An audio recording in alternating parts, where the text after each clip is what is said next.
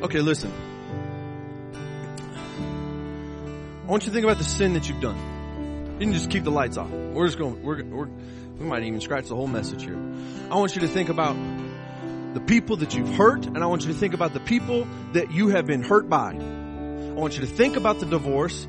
I want you to think about the addiction. I want you to think about the thing you've been clamoring and trying to overcome and trying and working as hard as you can for your whole life. I want you to think about the broken relationship with your dad or your mom or your friend or the hurt feelings or the I can't be a dad. I don't want to take this anymore. All I want is a drink. I want you to think about that and then I want you to say this. The lamb, the lamb is overcome.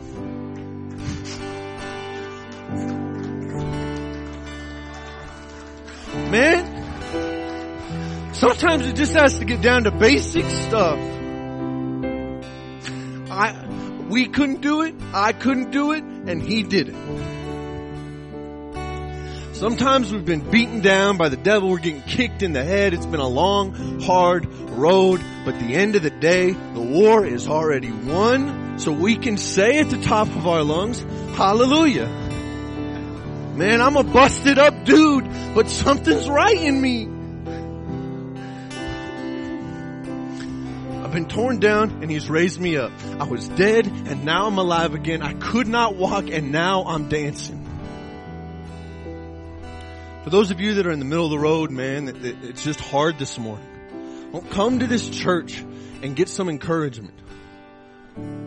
Come and be reminded that it's already over and that the Lamb has overcome. And when He's overcome, how small now is the stuff? If I've hurt you in this church, if I've, if I've offended you, if I've overlooked you, man, I'm sorry. It's not that big of a deal because He's overcome.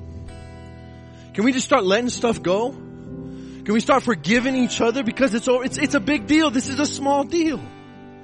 So one more time, I'm, we just want to sing this, and I want you to sing it in a personal way like he in fact has overcome something in you. Can we just sing this one more time?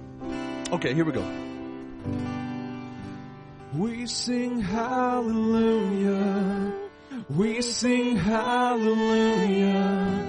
We sing hallelujah.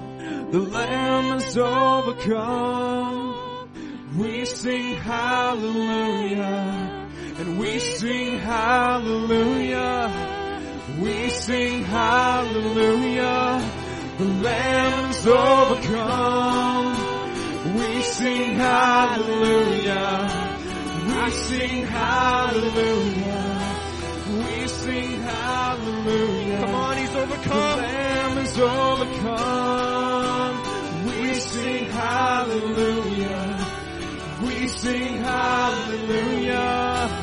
We sing hallelujah the Lamb is overcome.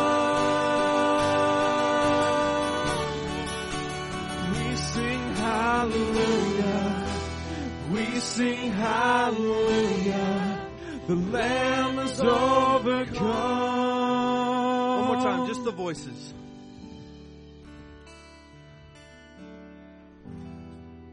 We sing hallelujah, Lord, because you have overcome the world and you have overcome everything in it.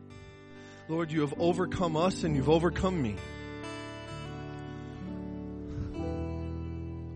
I didn't deserve to win, but you say stand and be victorious.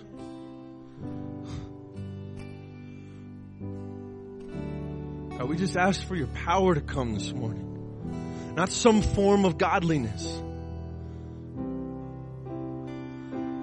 Knock us down if you have to. Raise us up if you need to. But whatever you do, we say, Lord, that you've overcome. We thank you for that, Lord. Jesus' name we pray. And everyone said, Amen and Amen. You guys can be seated. I got I got I got Bibles up here that aren't mine. Alex, this is yours, brother. I'm a thief. got nervous. How you guys doing today? Doing okay? My name is Beck. For those of you that don't know me, I work here. Nobody cares. Let's talk about Jesus.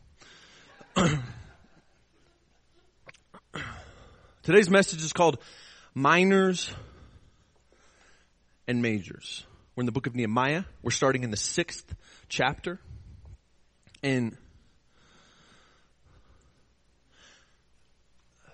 I'm going to need some help today. Really, I am. Because I have toiled over this message. My poor wife. I was on, on Friday. I told her, man, I'll just be at work until about 5. I rolled home at about 3 a.m. she, she wakes up in the sleep. What happened? I said, I don't know. the title has changed a hundred times. What God is trying to communicate to me to give to you has been this like up and down puzzle piece. So it may seem disconnected and I'm just going to trust the Spirit to, to help us out today. So, um, if it's good for you, that's good. If it, if it's not, I don't know, write an email or something. It's difficult today to navigate in the world. There's just like a lot going on, you know? Think about like books like, uh, what's that prairie book? Oh man, Little House on the Prairie. It's a great book, but it just seems like survival, main theme. we have survival, and then we have our interpretation of survival. 2.1 cars. That's not survival. That is a blessing. But, but what's what? And how do we decide what God wants us to do and what He doesn't want us to do?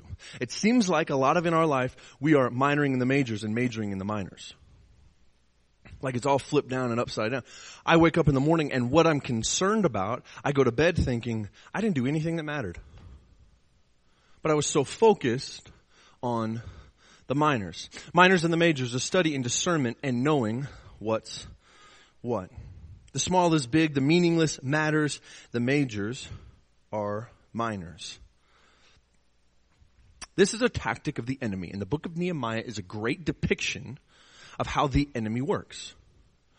So that you and I, the believer, can know exactly what the opposition is doing. If we know that, we can identify when he's working against us. Seems pretty cut and dry, isn't it? How come it's not so easy? This is not a new tactic of the enemy. Confusion, leading to compromise. It's not so much, uh, um, Spurgeon says it like this. Discernment, which is what we're going to talk about today, is not knowing the difference between right and wrong. It's knowing the difference between right and almost right. Man, it's easy to say that prostitution probably isn't a good idea. Hitting your wife is wrong. Stealing money, no bueno as they'd say in my homeland. Pueblo, not Mexico.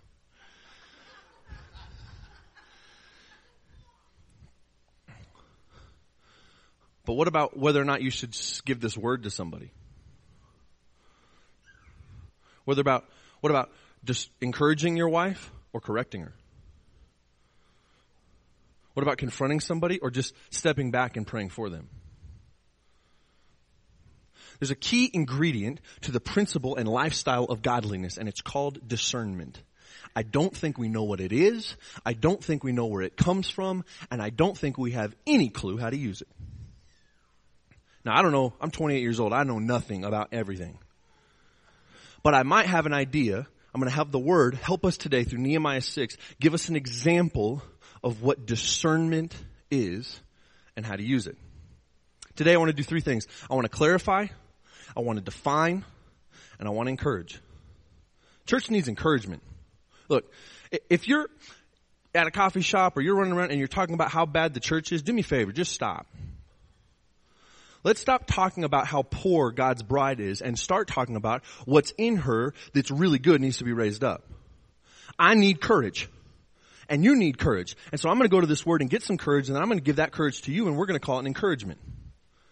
And this body together being encouraged in Christ starts to raise each other up and we start to look like the person we've been designed to be the whole time. Prophecy doesn't look like a, a crystal ball or like I close my eyes and I tap my head a lot. It's none of that stuff. Prophecy is, is me saying, Lord, who is my wife? Who is Lindsay? And him saying to me, man, this is who she is. And he gives me a picture, clarity. And then I go to my wife and I say, this is who you are. And she's like, mm, I'm not that person at all. I hate that person. I know nothing about that person. And I continue to say, this is who you are. This is who you are. This is who you are. This is who you are. This is who you are. This is who you are. And all of a sudden, Lindsay becomes the person who God says she was the whole time. It's not prophetic. It's just listening to the Lord who sees all things. And he does that not by tearing you down, not by saying what the church is it or how bad of a mom you are, but what's in you that needs to come out of you. Encouragement. That's what I want to do today. And sometimes I'm not a really good encourager because I got a funny looking face and it looks like I'm mad all the time. Hopefully you don't, you don't see that. So let's jump into the word here. We're in Nehemiah chapter 6, uh, verse 1. Nehemiah is a, is a prophet and a servant of the Lord who is in exile. He gets drawn out by, of exile to a people who are, God's people have been drawn out of exile. They build the temple in Ezra and now they need to build a wall. Nehemiah is the cupbearer to the king who had put these people into bondage and he asks if he can go build this wall. You know the story. It's an incredible story of leadership, but I think it's an incredible story of how to rely on God. They're in this portion of the story now where Nehemiah has almost finished raising up the wall and the opposition, opposition, the people outside of the wall, the wall defines who's in God and who's outside of God. We need to have a wall. The enemy on the other side, we're going to talk about those guys in a minute, are oppressing or pushing against or trying to discourage Nehemiah from finishing the wall. And that's where we pick it up in chapter 6 verse 1. Won't you read with me? Now, when it was reported that Sanballat, Tobiah, and Geshem say boo, those are the bad people. Uh, I would teach that to a Sunday school. The little kids would go, boo. They're more enthusiastic than you are.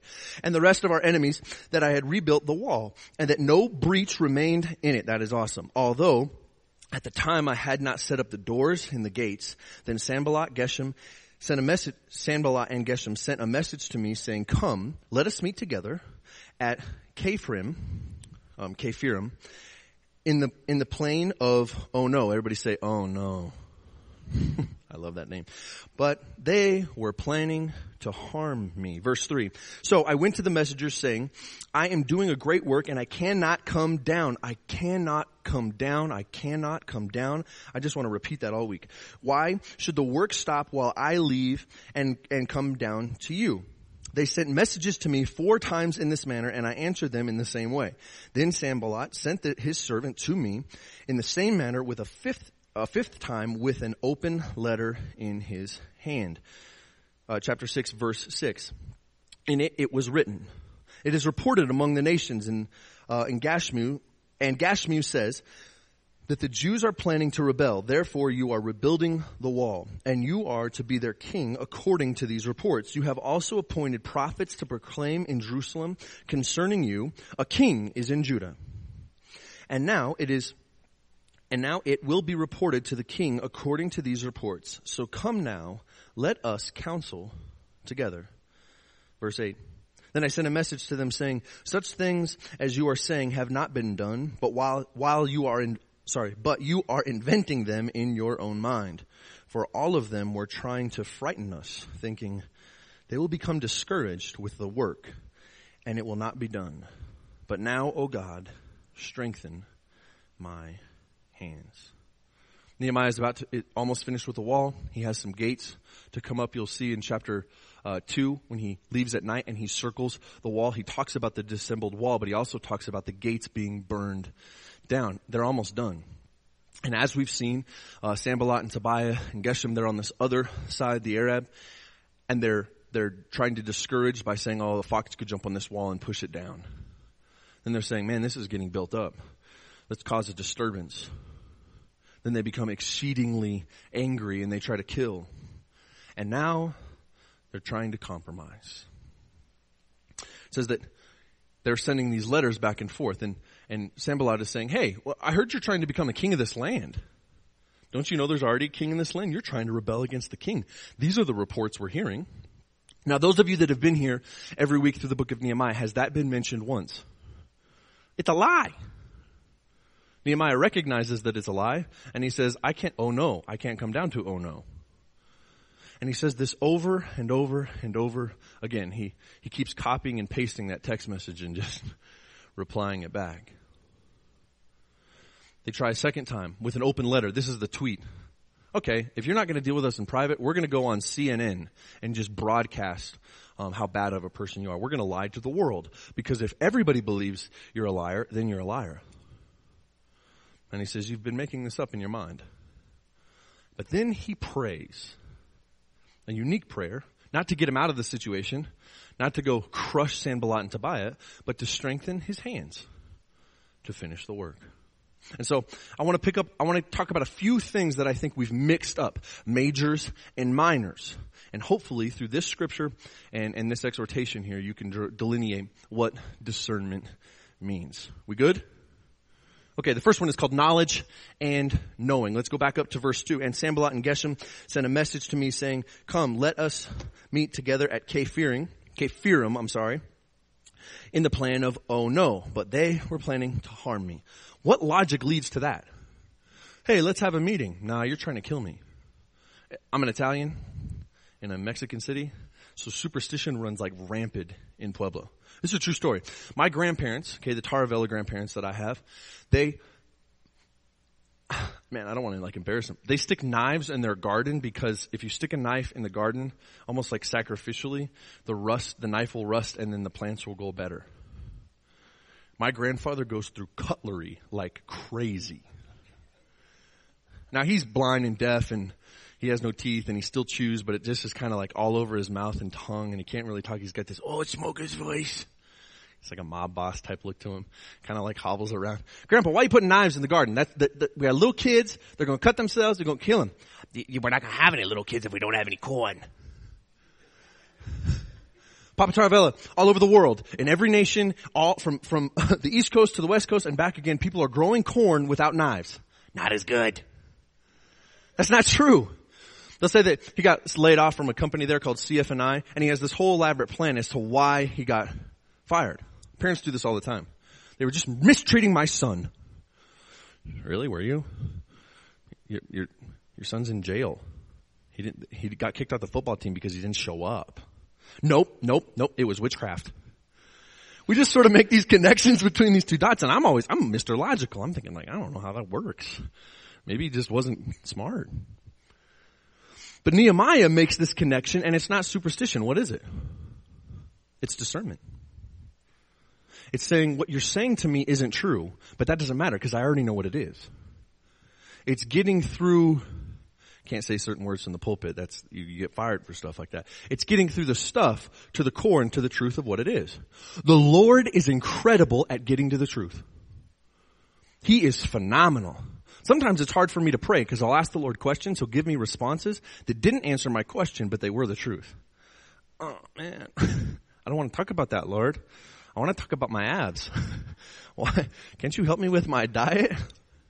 No, man, you don't trust me. Yeah, okay, we can worry about the trust later, but what, let's talk about the abs. No, you don't trust me. Uh, the Lord shoots like an arrow, and sometimes it can be offensive, but it happens on purpose.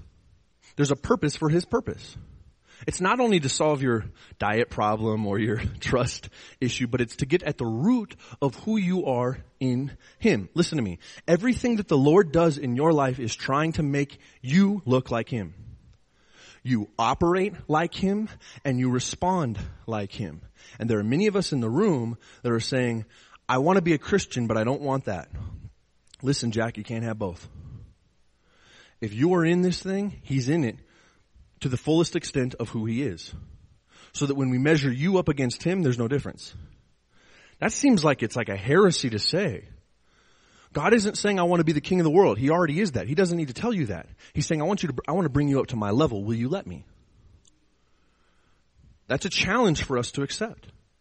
But we can't have discernment without it. The Lord shoots at the truth. And here, so does Nehemiah. He's speaking from the heart to this man's heart, and all the messages don't really matter.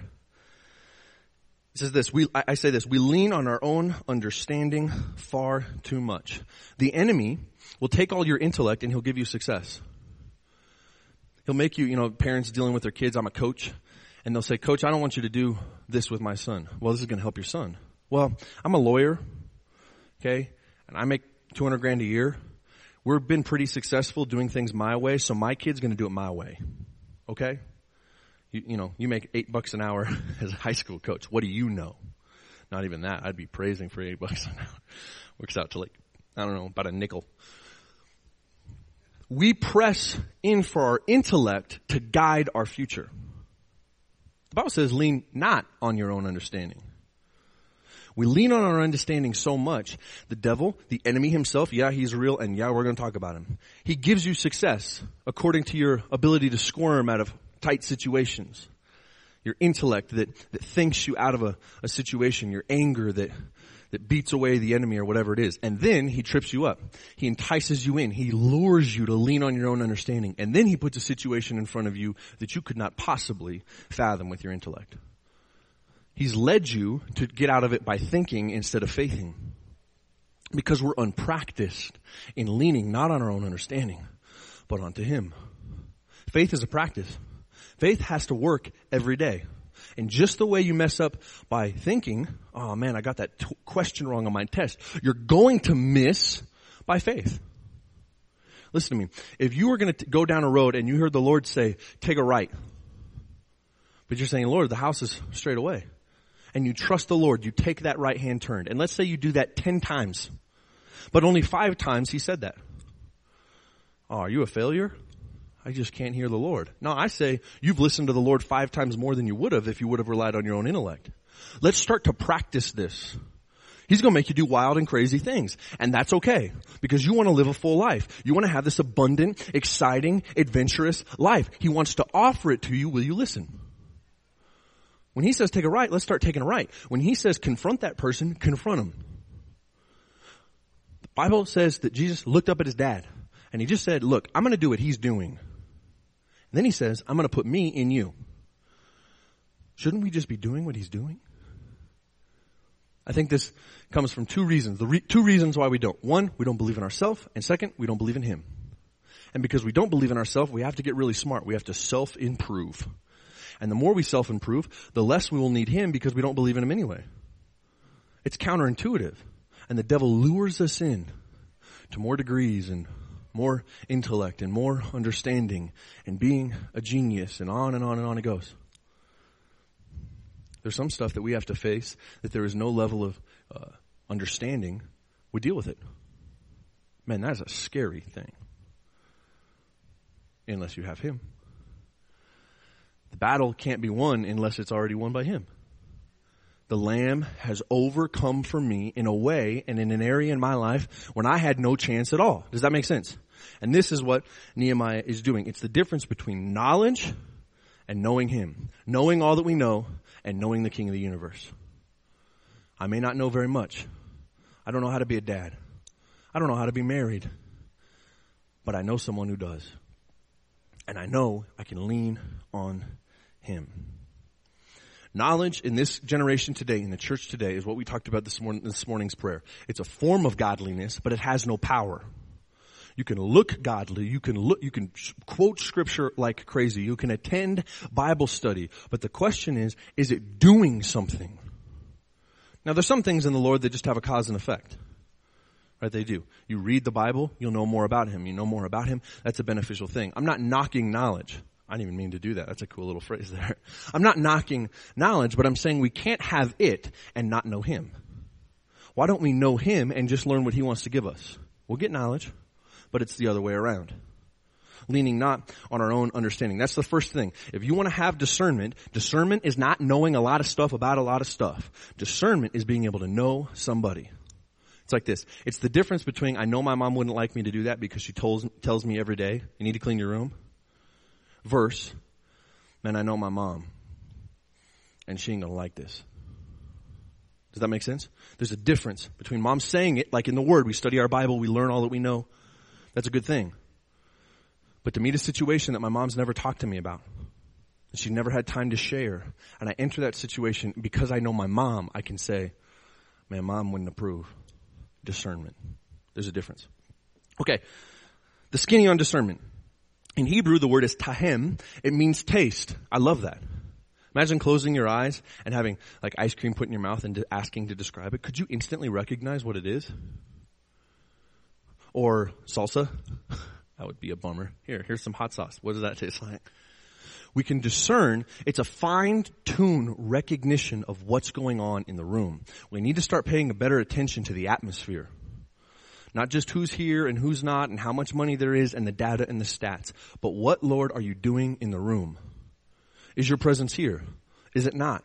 Am I just coming to church?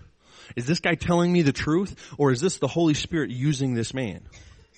Discernment is a taste. We can get the details out of a big, broad thing. Knowing and discerning, the answer to the invitation at oh no wasn't anywhere in scripture. I tried to figure that out. Nehemiah gets this letter from Sanballat Tobiah saying, come down to oh no. And he goes, oh no. But he didn't get that from anywhere in scripture. He was a man of the word. He might have read Psalms for guidance. He might have used biblical tactics to, in prayer and understanding to get an answer. But that occurrence, that situation wasn't in the Bible. But he still had to make a decision. And he made the right one because he could taste, man, there's something wrong in the air here. According to my understanding and according to who I am in Christ, there's something up. No, I don't want to come down because I have a great work here and you're trying to harm me even though you didn't say that anywhere in your letter. Should we use our heart or our mind to make these decisions? See, this is a funky thing. In America, we divide it up. Don't use your mind, speak from your heart. Then we talk about our will. Then we talk about our spirit. And then we talk about our soul. Americans are like obsessed with putting things in little crates. Here, let me take you to the soul aisle. This is what a soul is. This is how a soul works. This is the souls you can buy. Like, it's just, just like this funky thing. In the Hebrew thinking and Hebrew culture, there are, there is the heart, the physical heart. There's the mind. But then there's something they call the inner man. And in scripture, it's hard to identify, but it's actually called your heart. The use of who you, the deepest part of who you are, the Hebrews defined it as your heart. The word is lad. I love that. Cardiac is the, is the Greek word for heart, like your physical beating heart. Liad is the word for your inner man, which incorporates your understanding, which incorporates what you know, which incorporates your spirit, which incorporates the environment in the room, which incorporates who Christ is in you, your heart. And he's speaking to this man's heart. He's saying you're using the wrong heart. You're trying to get at my intellect. You're trying to appease my fear and my conscience, but I don't operate. I'm not guided by those things. Listen, if you have an anger problem, just stop giving anger a vote. I can be angry, but it's not going to determine what I do. I'm not determined by what I think because what I think gets me into trouble. And I'm certainly not going to go forward by what's happened in my past. I'm going to be led by what's in me, my heart, the inner parts of the man. When you come to Christ, who takes over your heart? He says, I'm going to take that old thing out of them and I'm going to put that heart of stone, I'm going to put a heart of flesh in them. I'm going to be led by my inner man. I'm going to be led by Jesus. We don't think that we can. Oh man, I gotta go to church more so I can be led by God. It's, it's right behind the sternum that sits inside your chest. It can really help you out if we get this skinny on discernment. The heart and mind connection in scripture is everywhere. Let's just name a few. this is going to be hard. Discernment and the heart. This is just a few scriptures on the connection between words like understanding, knowing, and the heart. Okay? So, let's just get started. For the word is living and active and sharper than two, any two-edged sword, piercing the division of soul and spirit and the joints and marrow and discerning the, oh Lord, thoughts, I'll help you with that word. Repeat when I pause. And the intentions of the, very good. Trust in the Lord with all your heart and lean not on your own under, that was bad. In all your ways acknowledge Him and He will make your path straight. Every way of a man is right in his own, but the Lord weighs the, draw near to God and He will draw near to you. Cleanse your mind, your hands, your, you sinners, purify your, you double, prove me, O Lord, try and try me, test my and my, for this people's has grown dull and with their ears they can barely hear and with their eyes they, they have they have closed, sorry, lest they should see with their eyes and hear with their ears and with their, and turn and away I would and turn and I would heal them. One who heard us was a woman named Lydia from the city of Thyatira, a seller of, of purple goods, who was a worshiper of God. The Lord opened her to to what was said by Paul. That was good. Therefore, I, I was provoked with the generation and said they they always go astray in their and they not sorry, they have not known my ways. I messed that all up. Let's continue to go. Search me, O God, and know my, try me and know my I have stored up your word in my heart that I may not sin against you. We have to do communion today, so I'm going to hustle. And I will give them one heart and, and a new spirit, and I will put it within them, and I will move the heart of stone from their flesh and give them a heart of flesh, and they will, they may walk in my statutes and keep my rules and obey them, and they shall be my people, and I will be their God. But as for those whose heart whose heart goes after detestable things and their, abom- and their abominations, I will bring their deeds upon their own heads, declares the Lord of God. That's just to name a few. Isn't there a crazy connection between understanding and the heart? We take understanding up here. And I gotta read a book about it. Give me a Max Lucado something. Cause I gotta understand this stuff. Okay. Everything you need to understand all of who God is, is right in you. Because the Bible tells me so. And we can bank on that. We can lean not on our own understanding, but in all our ways acknowledge Him, and what will He give us the desires of? Our heart, because He takes over our heart. Discernment is not intellect. Discernment comes from understanding your heart, your inner man and knowing the difference. Nehemiah knew what it was because he had something in him to listen to. He knew that Sanballat and Tobiah were against him because he had something in him telling him, what's in you? Do you know what that makes you? I don't care what you've been or what you don't know or the degrees you don't have. We have to stop measuring each other by our educational value and start measuring each other by what's in us. My value for the people in the room really increases when I think about, man, the Lord of the universe is in them. People respect me because I'm a pastor. I've never been to a seminary. I misspell seminary. I had my wife edit this because I couldn't spell discernment. Okay, I don't know very much, but I know that there's something in me. And that something in me makes me something. And you have the same thing in you. So the body of Christ raising each other up in discernment, we become not some guy with a, some people with a really cool leader. They went to a great college and wears fancy shoes. We become a bot, an army, a family, a community. That as any need was given, somebody else would sell their stuff. As every joint would supply, we would grow up into Him, who is us, who's in us. Does that make sense? That's what discernment and the heart is, and that's just to name a few. Let's get, we gotta hustle here. Rest and work. Uh, verse 3.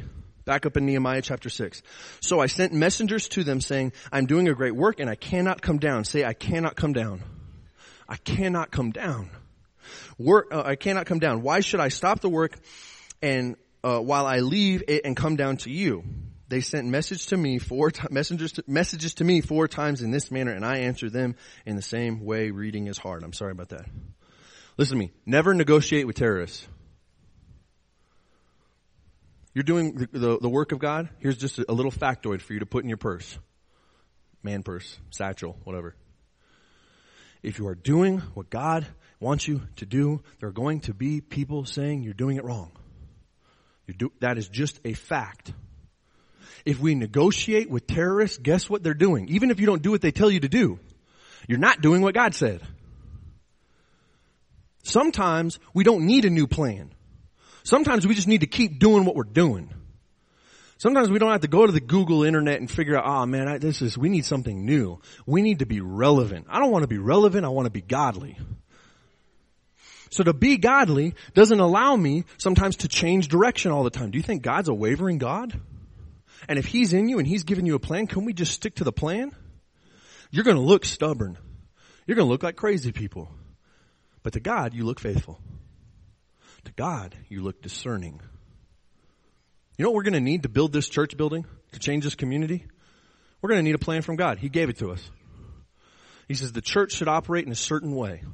I don't want to change my plan because it's going to be cooler and relevant and we can jump up and down during the fast songs and raise our hands and cry during the slow songs and have really cool lights. I, I don't know if that's in our plan or not, but I know it is. This community, the poor, the brokenhearted, encourage, finding the lost, seeking and saving them, giving a cool glass of water to a thirsty community and saying, I don't have anything, but what I have in the name of the Lord I give to you, stand up and walk. That's the stuff I have. That's my plan. Now I don't know if I'm going to be cool doing it or weird doing it. I don't really care because that's my plan. And I can't come down. The Lord is teaching me to walk in high places. How can Nehemiah walk in high places and go down there? You have to stay up here if you want to get his works done. There are places where the Lord is, and you guys have to understand this, there are places where the Lord isn't. People say, man, the Lord is everywhere. And he is. But there's some, there's some places where he's not willing to go. Where he's saying, you can go there, but I'm not going to be there. You can preach this message if you want, but that's not the message I want you to preach. It's easy to dis- distinguish right and wrong. Hey, I stay home with my family or go smoke meth. Well, okay. That seems fairly, fairly easy. Stay here with my family, honor my marriage, or go to Bible study. Right and almost right. Discernment helps me to know what the plan is. No, I can't. No, honey, I have to go. Because that's what he told me to do. And I can't go down there with you. Does that make sense? Perseverance is a spiritual gift, a gift from the Holy Spirit. Now, if you have the Lord, you have the Holy Spirit, and He is in you, and so you have the ability to persevere. You don't have to change up your plan all the time. We don't have to continue to be relevant. We're so quick to change it up. Try something new. Maybe we don't need a new plan. Maybe we just need to keep going. And this brings us to rest and work.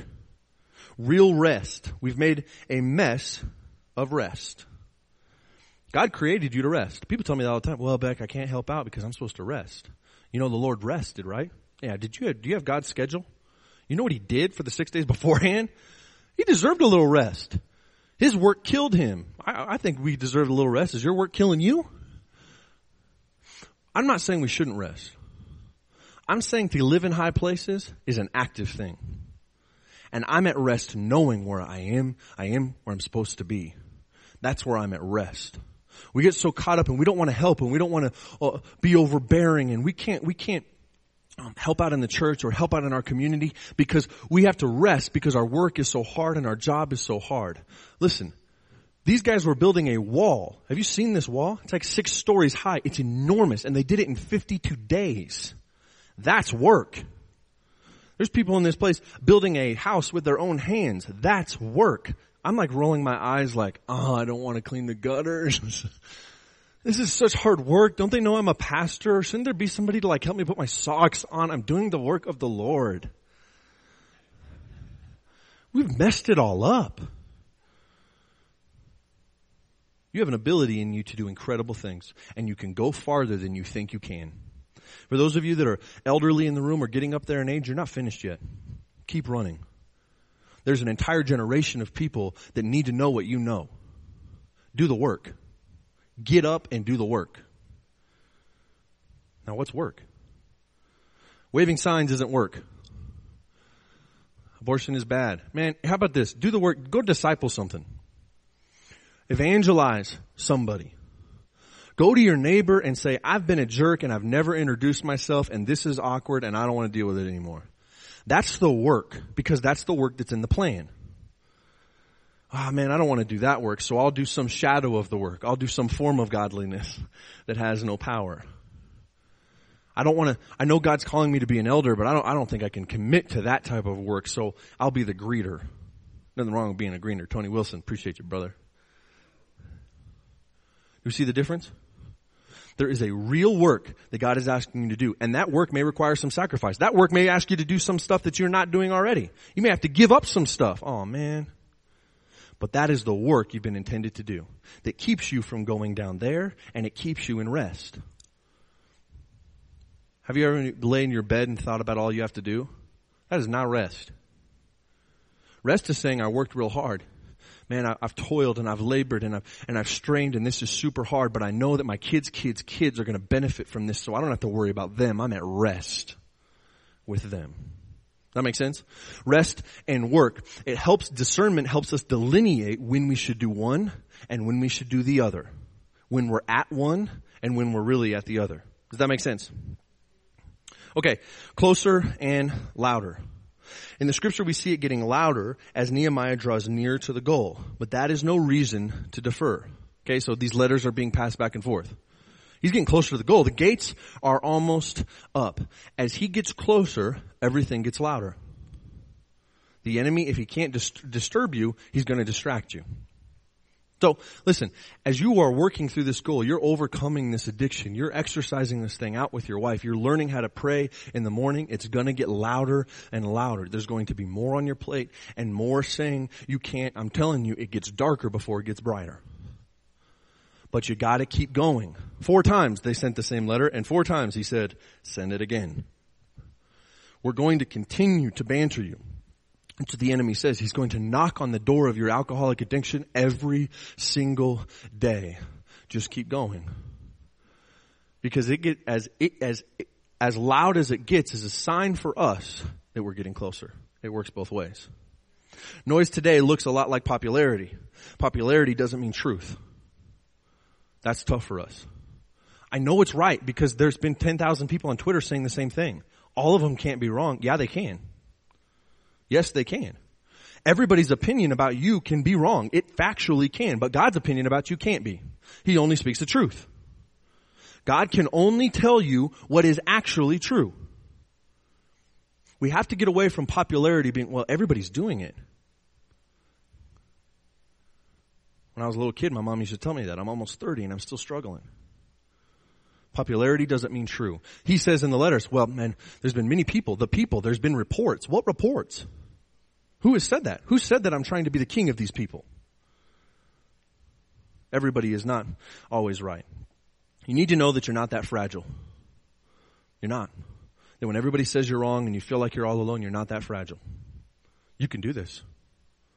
Americans in a bad place. Trump this and Trump that and oh man, what are we gonna do? Or killing gorillas and it's just all going downhill. Listen, talk to Daniel. You ever heard of a guy named Nero? It's been bad for a long time. Nero was a bad cat. People who discerned according to the Spirit of the Lord have been cutting through all of this trial like butter. We're gonna be okay. We're going to be okay. And it doesn't have to force you because it's getting really loud to lean on your own understanding. You're going to be alright. You're not that fragile. You're stronger than you think, not because of who you are, but because of who's in you. So we can hold our chin up. We can put our shoulders back. Well, Beck, you're doing a horrible job. I may be, but this battle's won, Jack. I'm not, I can be, I can get dinged up and beat up a little bit because I know where I come from and I know where I'm going. Same thing for Nehemiah. Speaking from the heart. This is the encouragement part. Man, I want you to give courage to one another. I want this body to help each other out. Man, Alex and I, we need help. We need encouragement. I need him to speak from my heart or speak to me from his heart. Not the heart like he off the whim. I'm talking about that inner man. And I need to share with him from my inner man. And because of that, we can really start to cut through what is true and what's not. And it's a difficult thing. But let me tell you about the end. You ever heard of Luke chapter 4? Luke chapter 4 is a crazy chapter. It's a story where Jesus was tempted. Now, you guys have heard the story. He's tempted three times by the devil and he denies him using scripture all three times. Yes, use the word and pray. That's all good. But I want to point out one key fact. In Luke chapter 4, it says that he was led in by the Spirit. He was led by the Spirit. He was led by God to get kicked his, or kicked around by the devil. He was led in by the Spirit but he walked out by the power of the Spirit. Sometimes the thing you're facing isn't to try and ruin you. Sometimes the thing you're facing is to try and make you. You want to get rid of the form of godliness and but not deny its power? Sometimes you're going to have to stare at the devil. And you're going to have to say, no, I'm not going down there. And every time you do, you're getting raised up just a little bit more. No, I'm not going to look at that thing on the internet. No, I'm not going to have that drink. No, I'm not going to do it. Instead of saying, God, why are you doing this to me? Why is this so hard? And why are you tearing me down? And why can't you just eliminate the internet? Help me out. Nah, Lord, you've put in me the strength that I need. And this is Nehemiah's prayer from the heart. Don't end these people. Lord, don't just finish the wall miraculously. He says, strengthen my hands. Make me able for this fight. Don't take this thing from me. Don't pass this cup by me, but give me the strength to do it. You're not that fragile. Let's ask the Lord to pray to strengthen our hands for this work in this city, for this work in your family, for this work in your life. And part of the strength He'll give you is the ability to discern. I want to share one scripture with you, and then we're going to uh, get ready for communion and so forth. But the Lord said to Samuel, this is 1 Samuel 16, 7. This is how the Lord judges. But I do, uh, I do not look at his appearance or at the height of his stature because I have rejected him. For God sees not as man sees. For man looks at the outward appearance, but the Lord looks at the heart. Discouragement in the word, in that, in that scripture there, chapter 9, or verse 9, He's saying that we may discourage them. The, the picture there in the Hebrew is that we're trying to send these letters so that they'll drop their hands. So the, so the, the, the word is yad. So they'll, they'll drop their hand, they'll stop the work. That's why Sanballat and Tobiah were doing that. Discouragement is literally that picture. But then Nehemiah comes back in a discerning way and prays, Lord, pick up my hands. Just keep them up. Because the very thing that's trying to tear me down, I'm going to pray against that, that they'd pick up my hands. I pray for you today that your hands would be strengthened. Don't stop the work. Don't get distracted from the work. Don't think there's a better work or a more relevant work. Don't think I need to rest. I just need to, no, just do the work. And may your hands be strengthened. Let's, let's stand here. Can we have the worship band come up? We have to hustle and bustle.